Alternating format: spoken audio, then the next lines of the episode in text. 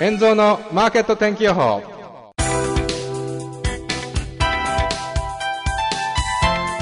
5月12日火曜日。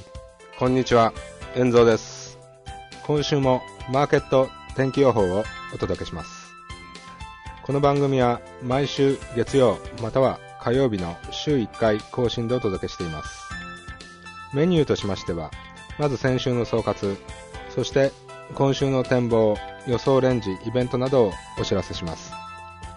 そして皆様からの質問の回答や気になる用語解説などを行っていきます。それでは今週もよろしくお願いいたします。この番組は無料投資メールマガジン奥の近道の提供でお送りいたします。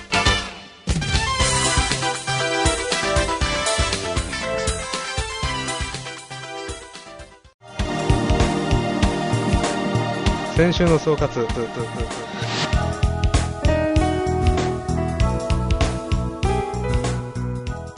先週東京は3日間ゴールデンウィークで休みでした。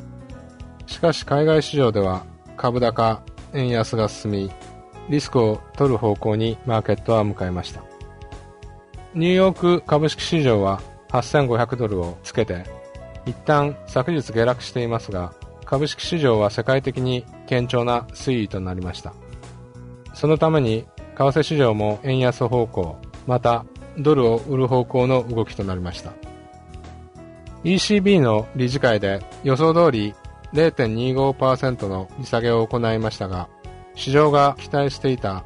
非伝統的な金融緩和は行われませんでした。このためにユーロを買い戻す動きが加速し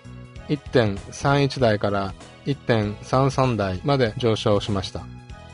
また8日の米国の銀行のストレステスト。これはもうすでに発表前から様々なリークが出ていて19校中10校が資本不足と様々な噂が出ましたが結局このこともあまり材料視されず株価上昇円安方向と動きとなりました。8日の米国の雇用統計では非農業部門雇用者数が予想より良い数字だったために円安方向の動きは加速しまたドル売り方向という動きになりました。今までリスクを回避するという方向ではドルは決済通貨として買われましたが逆にこのように株式市場が落ち着きリスクを取りに行く方向という意味では先週は欧州通貨オセアニア通貨などではドル売りしかしドル円では99円台は天井となりましたが98円台をしぶとく維持し結果として黒線が上昇するという動きになりました。以上先週の総括でした。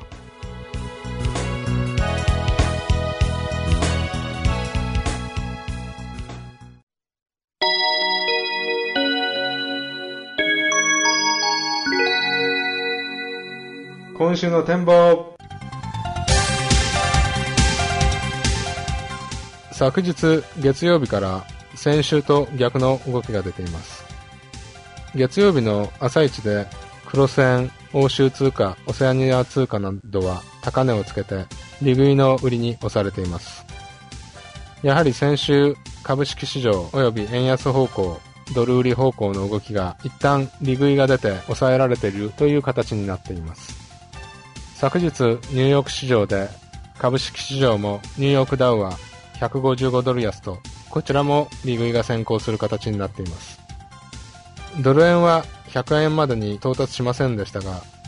依然として97円台をホールドし95円100円のレンジに落ち着いてしまったようです。今週も前半はこの利食いの動きで円高方向あるいはドル買い方向の動きとなっていますが大きく円高方向に行くというふうには思っていません。まだ上昇相場の中の円安方向の中で一旦調整が出ているというのが私の認識です。先週大きなイベントがいくつかありました。米銀のストレステスト米国雇用統計。今週は様々な指標がありますが大きなイベントという意味では終わってしまったという感があります。しかし株式市場また黒線などが利食いでどこまで調整するか一旦調整の底を探るのが今週の動きだと思います。以上今週の展望でした。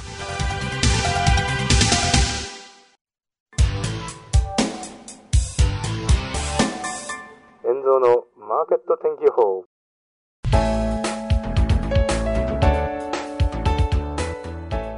無料投資メールマガジン奥の近道火曜日に執筆中のカリスマ投資家石川倫太郎がついに有料メールマガジンを開始。中長期投資を前提にした個別銘柄研究や投資に勝つ心構えのコラムなどが読めます。毎週火曜日に配信。すでに多くの方にお申し込みをいただいております。現在さらに購読者を大募集しております。12月から先行配信いたしましたサンプルを公開中です。動画をご覧の方は現在表示されている URL へアクセス。音声でお聞きの方はメールマガジン奥の近道をご覧になるか NPO 法人イノベーターズフォーラムのホームページ www.iforum.jp www.iforum.jp までアクセス。皆さんのご購読をお待ちしております。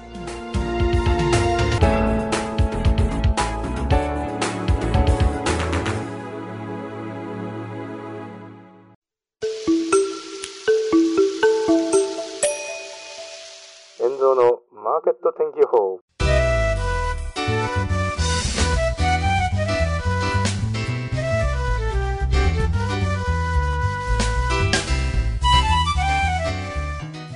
先週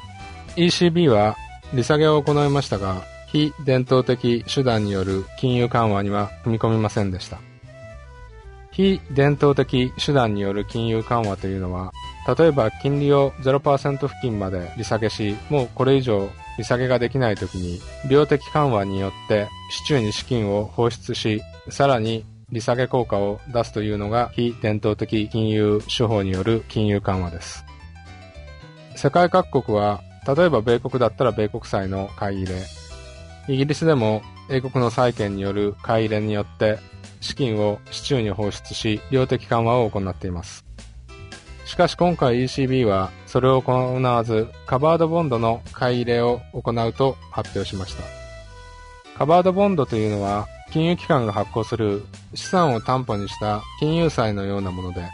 これを買い入れて銀行に資金供給するというスタンスを取ったため、ECB としては非伝統的手段による金融緩和、あるいは量的緩和ではないというスタンスを取りました。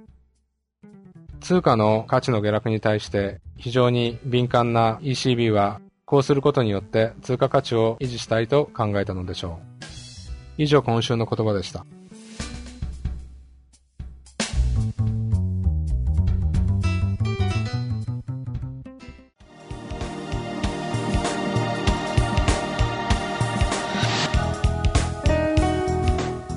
以上、今日の内容はいかがだったでしょうかお便りご質問大歓迎です。ぜひ皆さんのメール、コメントをお待ちしております。よろしくお願いいたします。メールの宛先は、エンゾーポッドキャストアットマーク Gmail.com yenzo podcast アットマーク Gmail.com です。それではまた来週。エンゾーのマーケット天気予報。この番組は投資情報メールマガジン奥の近道がお送りいたしました。